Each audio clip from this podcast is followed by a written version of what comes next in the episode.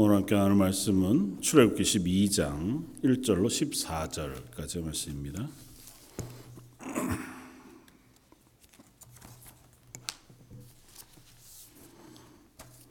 구약성경 출애굽기 12장 1절로 14절까지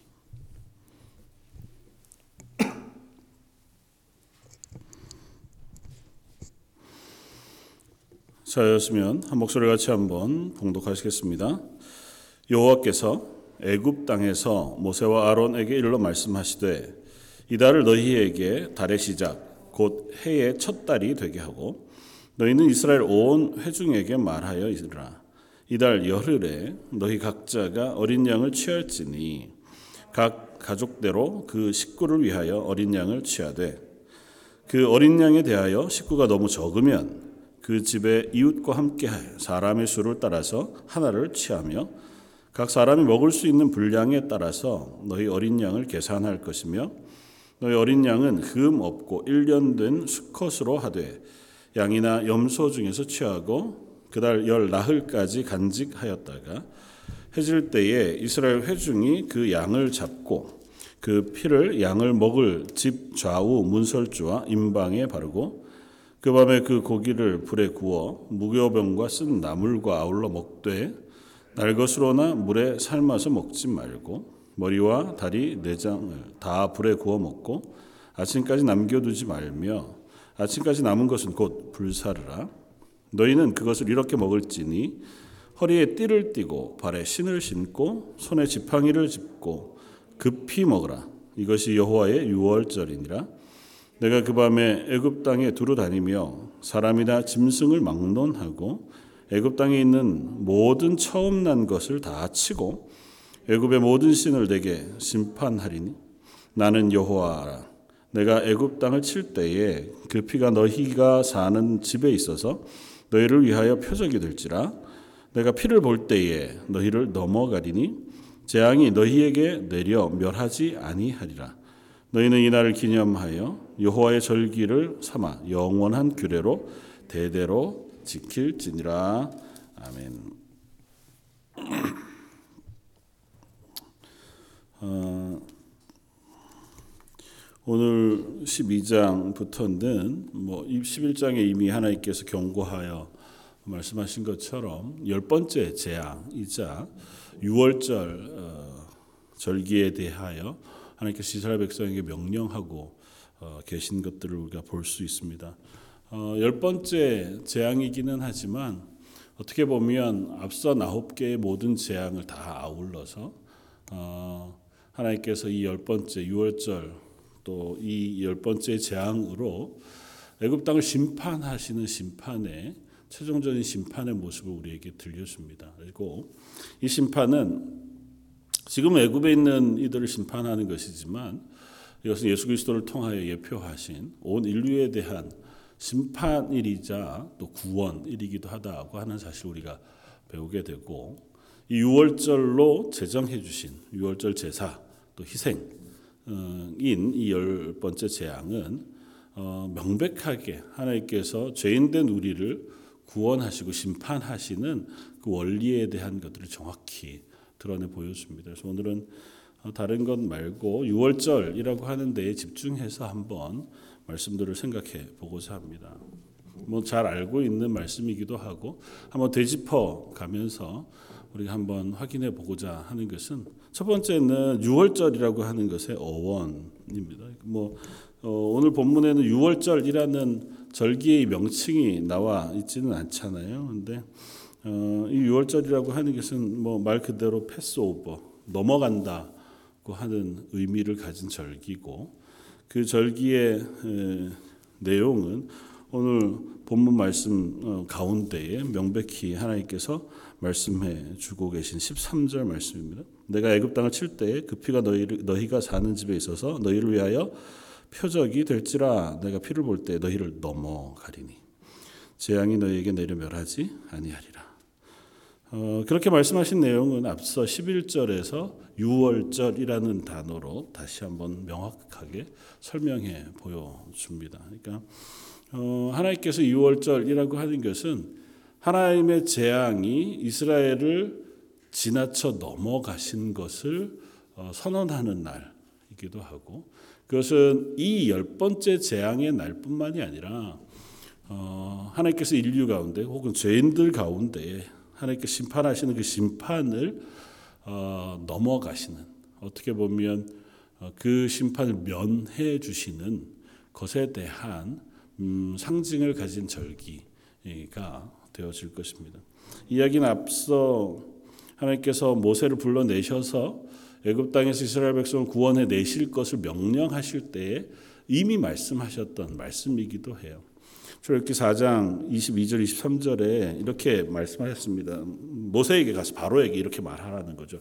이스라엘은 내 아들 내 장자라 내가 내게 이르기를 내 아들을 놓아서 나를 섬기게 하라 하여도 내가 놓기를 거절하니 내가 너의 아들 내 아들 내 장자를 죽이리라고 뭐 이미 어, 말씀하셨어요. 그러니까 모세에게 이미 알리셨고 또 모세를 통하여 바로에게 이미 말씀하신 내용을 따라서 이 6월절 제자, 어, 재앙 혹은 심판 혹은 구원의 일들은 일어나게 되어집니다. 그리고 이것은 명백하게 두 가지 양면을 항상 어, 가지고 있습니다.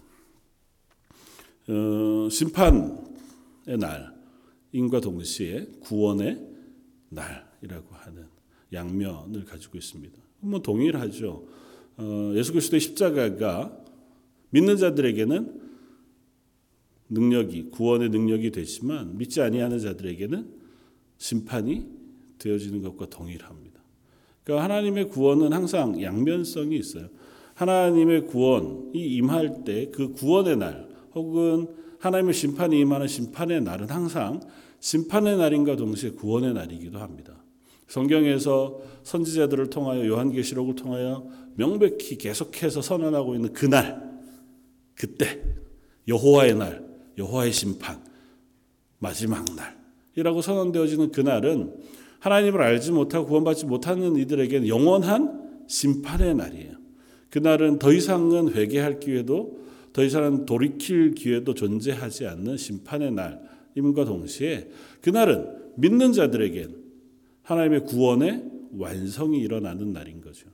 그래서 여호와의 날은 이스라엘 백성에게 선포되어지는 선지서들을 통해서 여호와의 날은 항상 소망의 날입니다. 구원의 날.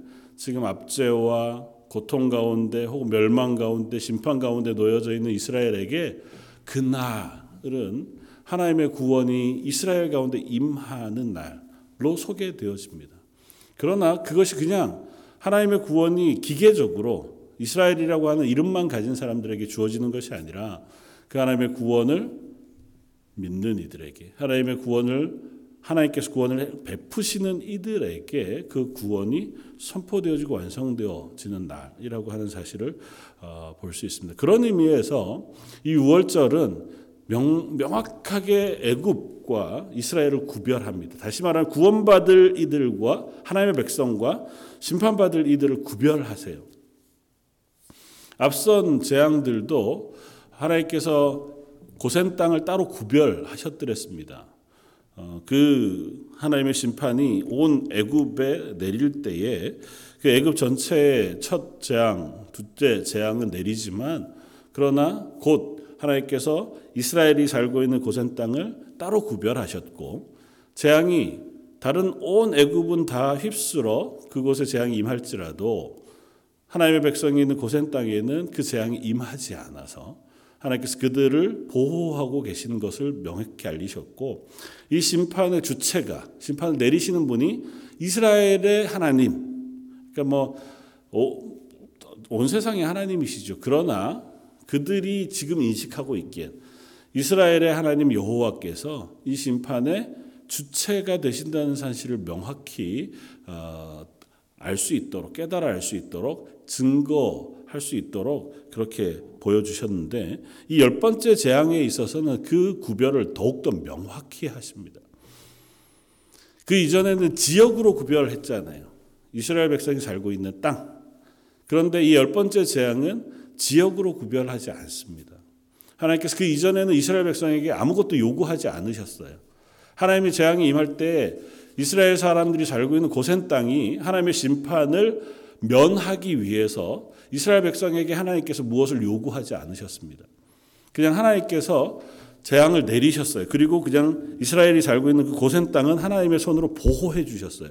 그게 이스라엘을 하나님 이스라엘의 하나님이 이 심판자이신 것을 명확히 하시는 선언의 모습이었습니다. 그런데 이 열 번째 재앙은 하나님께서 특별히 이스라엘 백성에게 이 열 번째 재앙의 날, 구원의 날, 유월절을 예비하도록 하세요.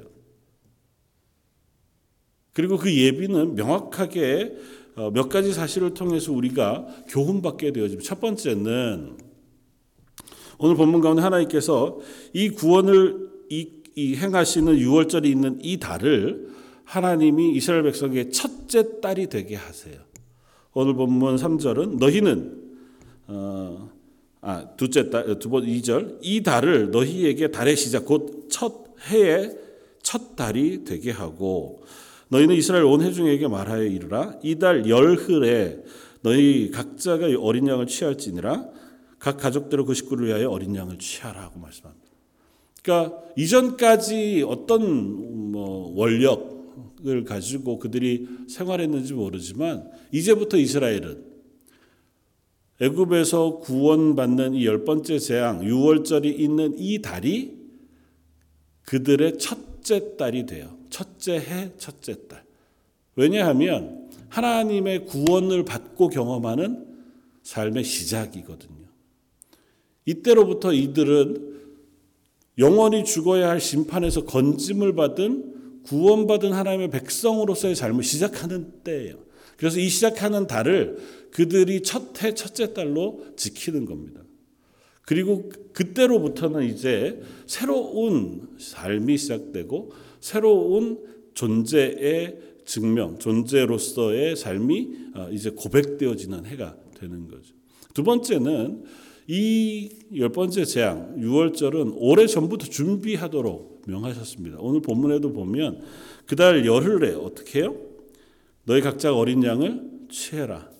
그것도 명, 어, 어 분명하게 각 사, 가족마다 한 마리의 어린 양, 숫 어린 양, 혹은 양, 염소로 수컷 중에 흠없는 어린 양을 하나 어린 양이라고 해서 양과 염소를 구별하지 않으셨어요. 그 양과 염소 중에 수컷 어린 양, 어린 것으로 어, 흠없는 것으로 구별하여 각 가족마다 하나를 준비하되 혹 그 가족이 그 어린 양 하나를 다 먹기에 숫자가 너무 부족할 경우에는 이웃과 함께 그 어린 양 한 마리를 같이 식사할 수 있는 숫자만큼을 모아서 그들이 한 집에서 함께 유월절 식사를 하도록 했어요. 그러니까 뭐 억지로 막 무조건 그렇게 하지 않고 어, 그들이 이 음식을 먹어 소화할 수 있을 만큼의 숫자만큼을 가족들이 모여서 함께 유월절을 준비하도록 하셨습니다. 그래서 유월절은 그냥 엄숙한 제사로만 혹은 피하는 어떤 어, 절기로만 지키는 것이 아니라 그들이 그 절기를 계속해서 지켜갈 수 있는 근거들을 하나님께서 마련해 주고 계신 거죠. 그러면서 열흘에 그달 열흘에 미리 열 나흘째 14일째 되던 날에 어, 이 어린 양을 잡거든요. 그런데 그보다 어, 사흘 전에 열흘째 되던 날 이미 어린 양을 준비하도록 해요. 그러니까 이 유월절은 이스라엘 백성이 미리부터 준비해서 어린 양을 잘 예비해서 그 절기를 지키도록 또 그 날을 준비하도록 하셨습니다. 그러니까 이스라엘 백성은 이 날을 지키기 위해서 이미 말씀을 들었던 날부터 준비하고 계획해야 하는 것이기도 합니다. 왜냐하면 첫 번째 유월절, 첫 이 열 번째 재앙은 재앙의 날은 맨 마지막 우리가 하나님께서 명령하신 것처럼 그들의 식사의 모습이 특이해요. 허리에 띠를 띠고 옷을 입은 채로 서서 지팡이를 짚고 어, 그 저녁에 아침이 오기 전까지 그 식사를 마치도록 명령하십니다. 급히 먹으라 이렇게 어, 본문 어, 우리에게 들려줘요. 11절 너희는 그것을 이렇게 먹을지니 허리에 띠를 띠고 발에 신을 신고 손에 지팡이를 짚고 급히 먹으라. 왜냐하면 이 6월절 절기를 마치고 나면 그 다음 날 해가 뜨면 그들은 이제 더 이상은 애굽에 있지 않고 그곳을 떠날 겁니다. 심판이 일어나고 그 심판으로부터 건짐을 받은 이들은 더 이상 그곳에 있지 않고 하나님의 인도하심을 따라서 새로운 삶을 시작해야 돼요. 그러니까 그것을 위한 준비를 하나님께서 미리부터 하도록 하신 거죠. 출발 준비를 다 하도록 애굽에서 떠날 준비를 미리 하도록 이전부터 옆에 여, 옆 애굽 사람들에게 가서 물건을 빌리고 귀한 것들을 얻어서 그들이 출발할 준비를 다 짐을 싸고 이 유월절 절기를 지키도록 그렇게 명령하고 계신 겁니다. 그러니까 이날은 이전 삶은 지나가고 새로운 삶이 시작되어지는 첫날인 거예요. 이전의 모든 것들은 다 뒤로 하고 이제 하나님의 백성으로서의 삶이 시작되어지는 날이기도 합니다. 그리고 이것은 특별히 애굽 사람들과 구별되어지는 그 구별은 이 어린 양의 피를 문설주에 바르는 것으로 하나님께서 이 땅을 심판하실 것이라고 하는 것을 그들이 믿음으로 그 하나님의 명령에 순종하는 것을 어, 이스라엘과 애굽 사이의 구별로 삼으신다는 것입니다. 그냥 혈통적으로 이스라엘 백성이냐 아니면 혈통적으로 애굽 사람이냐의 문제가 아니에요. 그 사람이 지금 고센 땅에 살고 있느냐 아니면 고센 땅 이외의 애굽 땅에 살고 있느냐도 구별의 조건은 아닙니다. 열 번째 구별의 조건은 오로지 뭐라고요? 하나님께서 명령하신 대로 이 유월절 절기를 준비하여 그 절기를 지키고 있느냐는 겁니다. 그리고 그것은 다른 어떤 것과 간, 어, 보다 더 명백하게 어린 양의 피 그것을 문설주에 발랐느냐는 거예요. 본문은 분명히 말씀합니다. 내가 피를 볼 때에 내가 피를 볼 때에 너희를 넘어갈 것이다.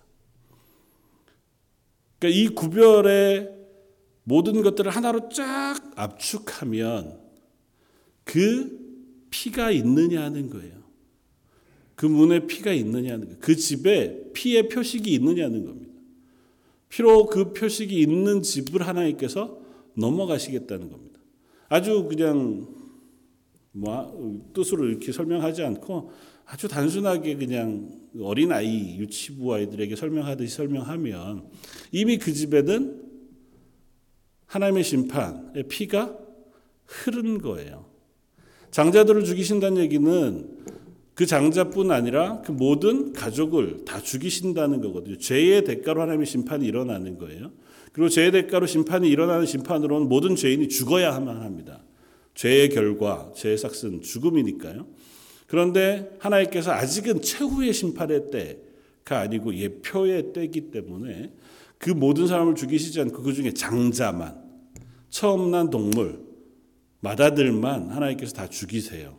그것들을 대표로 그 너희 모두가 죄인인 것을 선언하시고 심판을 행하시는 겁니다. 그런데 그 집에 피가 발려 있다는 것은 이미 그 죄를 인하여 장자가 죽었다고 인정해 주시는 거예요. 그래서 이 어린 양은 이 장자를 대 신해요. 그러니까 어린 양의 죽음은 우리 장자의 죽음이고 이 장자의 죽음을 대신한 어린 양은 그래서 하나님의 아들이신 예수 그리스도의 죽음을 상징해요.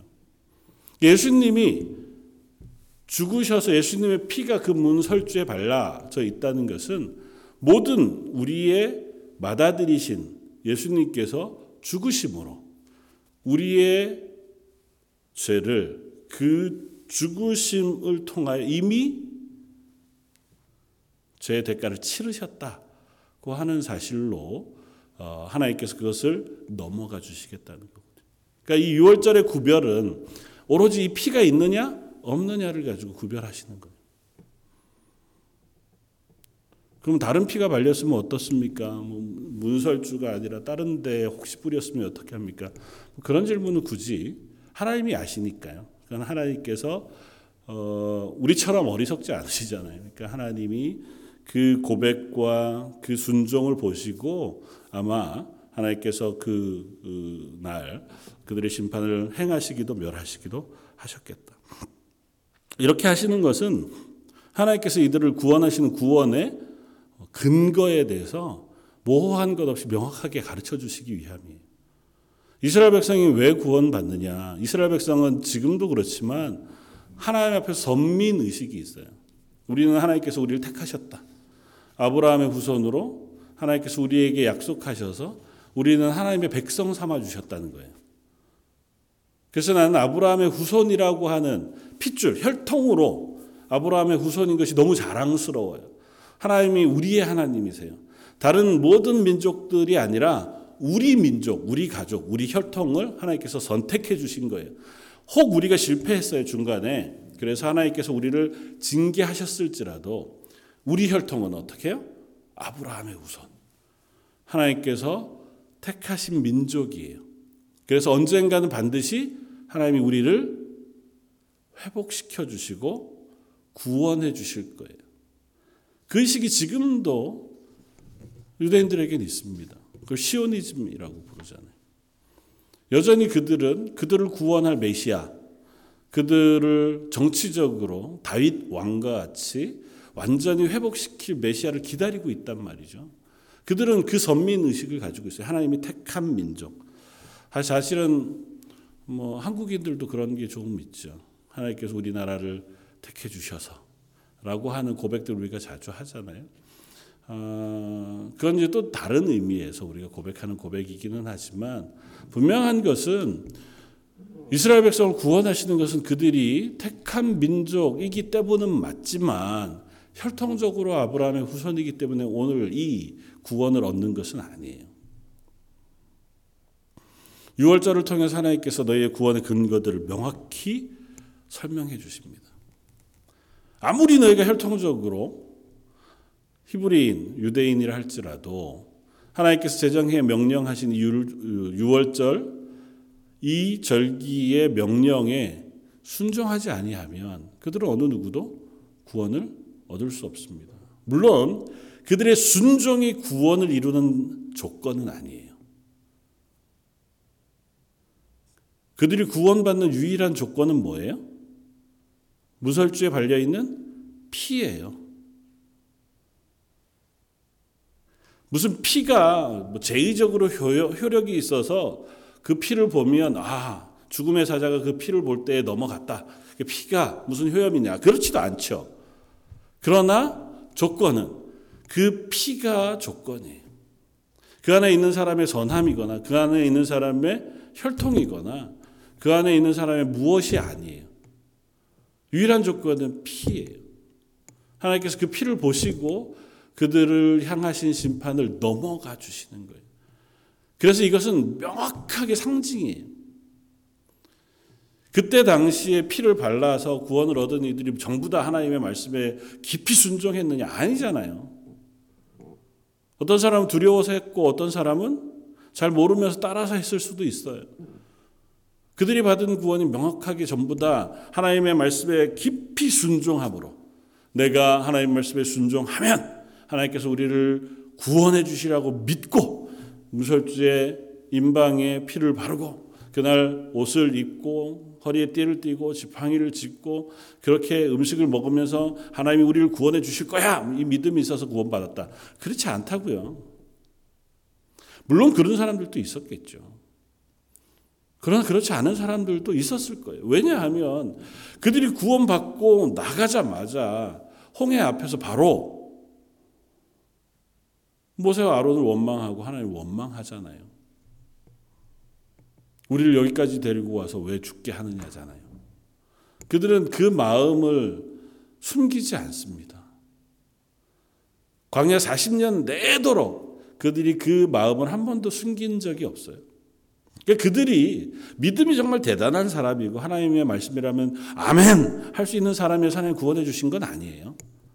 그냥 하나님은 그 피를 보시고 그 피를 보시고 넘어가 주신 거예요. 그래서 이것은 상징이에요. 이 피가 무엇을 상징한다고요?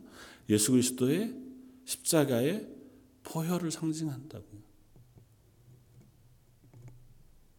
구약의 제사 모든 제도는 그런 의미에서 예수 그리스도의 죽으심을 상징합니다. 그리고 오늘 본문의 6월절이라고 하는 이 열 번째 재앙을 준비하게 하시면서 이 6월절을 희생 제사라고 부르세요. 하나님께서 열 번째 재앙을 피할 방법은 이러하다라고 말씀하시는 것이 아니고 이것이 바로 6월절이다 말씀하시고 이것이 6월절 희생이라고 말씀하세요. 다시 말하면 이 6월절은 예수 그리스도의 십자가의 죽으심 나중에 그들이 아직은 알지 못하지만 하나님 언약하시고 확정하여 그들에게 허락하실 그 구원의 완성이신 예수님의 죽으심을 미리 예표하는 것이고 이것은 시내산에서 이스라엘 백성과 언약하시면서 그들에게 명령하신 제사 제도를 통해서 확립되어져요. 그들은 시내산에서 하나님의 백성으로 인침을 받고 언약하면서 하나님께서 그들에게 제사 제도에 대하여 가르치십니다. 속죄 제사, 속건 제사, 화목 제사 하나님 앞에서 그들이 명령한 그 제사들을 지켜 행할 것을 명하세요. 그리고 그 제사는 어떻게 해요? 반드시 피로 드리는 제사여야 합니다. 생명을 들여서 드리는 제사고 생명을 들여서 하는 제사에는 어떤 고백을 가지고 하게 하시냐 하면 내가 이 죽어야 한 죽은 이 재물의 죽음처럼 내가 죽어야 할 죄인인 것을 하나님 앞에 인정하는 거예요. 문설주의 임방에 피를 바르면서 하나님께서 고백하게 하시기를 원하시는 것은 나도 똑같이 여기에 애굽 땅에서 죽어가는 모든 사람과 동일하게 하나님 앞에 죽을 수밖에 없는 죄인인 것을 인정합니다. 내 대신 죽은 이 어린 양의 피를 문설주에 바름으로 하나님 내가 죄인인 것을 하나님 앞에 고백합니다. 그리고 하나님께서 이 고백을 받으셔서 나를 넘어가 주시는 것을 내가 믿습니다. 하나님은 그 고백을 받으시고 그 심판을 넘어가 주시는 거예요. 그래서 이스라엘 백성이 받는 구원은 이들의 다른 어떠한 것이 아니라 예수 그리스도의 보혈이라고 하는 그 보혈을 의지하는 고백 그것으로 구별되어진다는 거죠. 사실은 저와 여러분들에게도 시사하는 바가 있고 고민하게 하는 바가 있습니다. 우리가 하나님 앞에 구원을 얻는 구원은 무엇 때문입니까? 우리는 예수 그리스도의 십자가를 믿습니다. 그리고 그 십자가의 어, 죽으신 예수님을 믿는다는 것은 다른 것에 대한 것이 아니고 예수님께서 내 죄를 지시고 내 죄의 대가로 죽어야 할 내 대신 죽으셨다는 사실을 믿는 거예요. 인정하는 거죠. 내가 죽을 수밖에 없는 죄인인 것을 인정하는 것. 그것을 믿음이라고 해요. 우리의 구원받는 믿음은 다른 것이 아니고 하나님 앞에서 나는 십자가에 달려 죽으신 예수님의 죽으심과 같은 죽음에 이룰 수밖에 없는 죄인인 것을 인정하는 것과 그리고 그 죄인인 나를 대신하여 예수님이 죽으심으로 내가 하나님께서 베풀어 주신 구원, 내 죄를 넘어가 주시는 구원의 은혜를 입었다고 하는 사실을 신뢰하는 거예요. 그러니까 그건 내가 믿느냐 믿지 않느냐로 구원을 받느냐 받지 않느냐가 결정되는 게 아니에요. 지난주에도 똑같은 이야기들을 우리가 나누었지만 내가 믿었으니까 나의 믿음이 내가 그 사실을 믿은 것으로 하나님 날 구원해 주시고 아직 잘 안 믿어지던데 내 마음엔 아직 긴가민가해 그러면 아직은 내가 구원받지 못하다가 이 믿음이 확신에 차면 구원을 얻게 되어지는 것하고는 관계가 없습니다. 그 확신은 그 구원은 그 믿음은 하나님께서 우리에게 선물로 주시는 거라고요. 지난주에도 우리가 살펴보았던 것처럼. 그 선물로 주시는 그 선물은 우리가 그 하나님을 신뢰함으로 시작해요. 그리고 내가 죄인됨을 인정함으로 출발해요. 내가 죄인됨을 인정하고 하나님을 신뢰할 때 비로소 하나님이 허락하신 구원의 방법인 예수 그리스도의 십자가를 믿을 수밖에 없어요. 그 십자가 앞에 설 수밖에 없고 십자가를 붙들 수밖에 없게 되는 겁니다. 나는 죄인이지만 오로지 예수 그리스도의 십자가만을 붙들고 하나님 앞에 나아갑니다. 다른 표현으로 하자면 이 어린 양의 피 뒤에 제가 숨는 것 외에는 하나님의 심판을 피할 길이 없는 줄 믿습니다. 압니다. 신뢰합니다. 고백합니다. 그것이 사실은 우리의 믿음의 고백이라는 거죠. 이 유월절을 통해서 이스라엘 백성은 분명한 하나님의 말씀을 듣습니다. 그럼에도 불구하고 이것이 그들의 믿음의 고백이 되고 확실한 신뢰의 고백이 되는 데는 광야 40년이라고 하는 긴 시간이 또 필요했어요. 저 여러분들에게도 동일합니다. 말로 듣고 머리로 깨달아 알고 입술로 고백하는 것 그것이 우리의 믿음의 출발이지만 그것이 우리의 삶 속에서 내 것이 되고 그 하나님을 향한 온전한 신뢰가 되고 그리고 하나님을 향한 온전한 고백이 되어지기 위해서 우리는 이 땅에서의 삶을 걸어가야 하고 그 시간 속에서 계속해서 이와 같은 고백을 하나님 들어 어, 듣기를 원하시는 것 같아요. 그래서 하나님 우리에게 늘 말씀하세요. 성경의 말씀을 통해서 내가 이 사실을 믿느냐. 그러면 우리는 어떻게 해요? 아멘. 제가 그 사실을 믿습니다. 내가 죄인인 것을 하나님 앞에 고백하고 그 죄를 사하신 예수 그리스도의 십자가 그것만을 의지합니다라고 찬양하게 하시고 그 찬양을 아멘으로 또 응답하게 하시는 거예요. 그래서 우리는 이 땅에 살아가면서 끊임없이 하나님 제가 동의합니다. 하나님 말씀을 제가 신뢰합니다. 하나님 그 고백에 저도 같은 마음으로 고백합니다. 그렇게 아멘으로 응답하면서 이 땅의 삶을 살아가게 되어지는 줄 믿습니다. 말씀을 준비하면서 그런 생각을 했어요. 어, 뭐 사람의 성향마다 다르겠지만 우리가 참 하나님의 말씀에 아멘으로 응답하는 것이 참 쉽지 않다. 아니 쉽지 않다기보다 익숙하지 않다는 생각이 들어요. 뭐 말 말로 드러내어서 아멘하건 우리의 마음으로 아멘하건 우리가 그렇게 진지하게 기도하시는 분에 함께 기도에 동참하면서 아멘 하기도 하고 우리가 함께 부르는 찬양을 통해서 그 찬양의 고백을 나의 고백인 것으로 아멘 하며 찬양하고 우리가 말씀을 들을 때 그 말씀이 하나님의 말씀인 줄 알고 나도 동의하여 아멘으로 응답하고 그렇게 고백하며 살아가는 것이 우리들에게 익숙하지 않은 것은 아닌가. 때로는 너무 습관처럼 그저 찬양하기도 하고 습관처럼 기도의 자리에 서고 특별히 누군가가 대표로 기도할 때에 예배의 자리에서 우리의 예배 시간 속에 그 하나님을 인식하고 그 하나님 앞에서 어, 내 죄의 죄사함의 은혜에 감격하고 감사하고 또 내 죄를 내려놓고 하나님의 죄사함을 구하는 그와 같은 고백을 들고 서는 예배의 모습이 우리 속에 얼마나 있는가 하는 질문을 자꾸 하게 되더라고요. 너무 예배가 나에게 익숙한 것은 아니까. 뭐 여러분들은 어떤지 모르겠지만 저는 사실은 설교하는 사람이잖아요. 말씀을 전하는 사람이어서 훨씬 더 무거운 마음으로 예배 자리에 서고 말씀을 들고 서고 또 앞서 어, 말씀을 증거하고 기도하는 자리에 섰는데 부끄러운 고백이지만 저도 익숙해지더라고요. 그렇지 않은 게 이상하고요. 인간이기 때문에 그래서 말씀을 전할 때도 때로는 익숙해요. 앞서 예배를 인도할 때에도 함께 기도할 때에도 때로는 나 홀로 하나님 앞에 서서 기도할 때나 찬양할 때에도 그저 익숙하게 그렇게 설 때가 아, 많은 것을 고백합니다.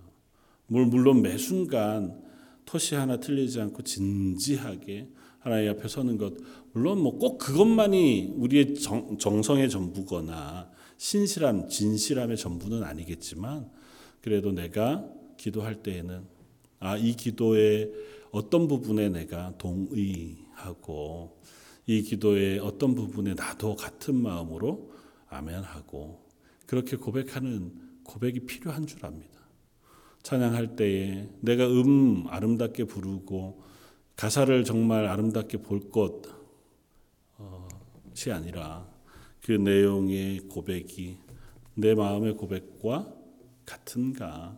아니 내 고백이 이 찬양의 고백을 닮아가기를 소원하는가? 우리 그렇게 질문하면서 또 그 내용을 곱씹으면서 정말 마음으로 하나님을 찬양하는 찬양이 필요한 줄 알고 말씀을 읽고 또 말씀 묵상할 때마다 혹은 말씀을 들을 때마다 이 말씀이 아 하나님께서 우리에게 허락하시는 말씀이구나. 이 말씀을 통해서 우리를 깨우시기를 원하시고 또 우리를 위로하시기를 원하시고 우리를 격려하시기를 원하시는구나. 그 말씀에 귀를 기울이고 마음으로 듣고 우리의 삶을 그 말씀에 순종하는 자리까지 서길 바라는 마음으로 우리가 말씀을 대하는 것이 우리의 예배여야겠다. 그리고 그 예배는 이 순간만이 아니고 우리의 삶의 모든 자리에서 우리의 삶의 모든 시간 속에서 드려져야 할 우리의 고백이 되어져야 하겠다. 그것이 우리의 훈련이었으면 좋겠습니다. 우리가 이 땅에서 먹고 마시고 잠자고 일어나 생활하는 모든 순간들이 그 하나님 앞에 서서 훈련되어져 가고 고백하는 우리의 믿음의 고백이자 예배였으면 좋겠고 이 6월절이라고 하는 이 마지막 열 번째 재앙 그리고 그것을 하나님께서 제정해 두신 6월절 절기를 지날 때에 하나님께서 이 날을 기준으로 그들의 삶을 새로의 삶을 어, 허락해 주셨던 것처럼 우리는 이미 예수 그리스도의 보혈의 피를 믿음으로 새 삶을 시작한 사람들이잖아요. 그리고 그것으로 하나님 끝내지 않으셨어요.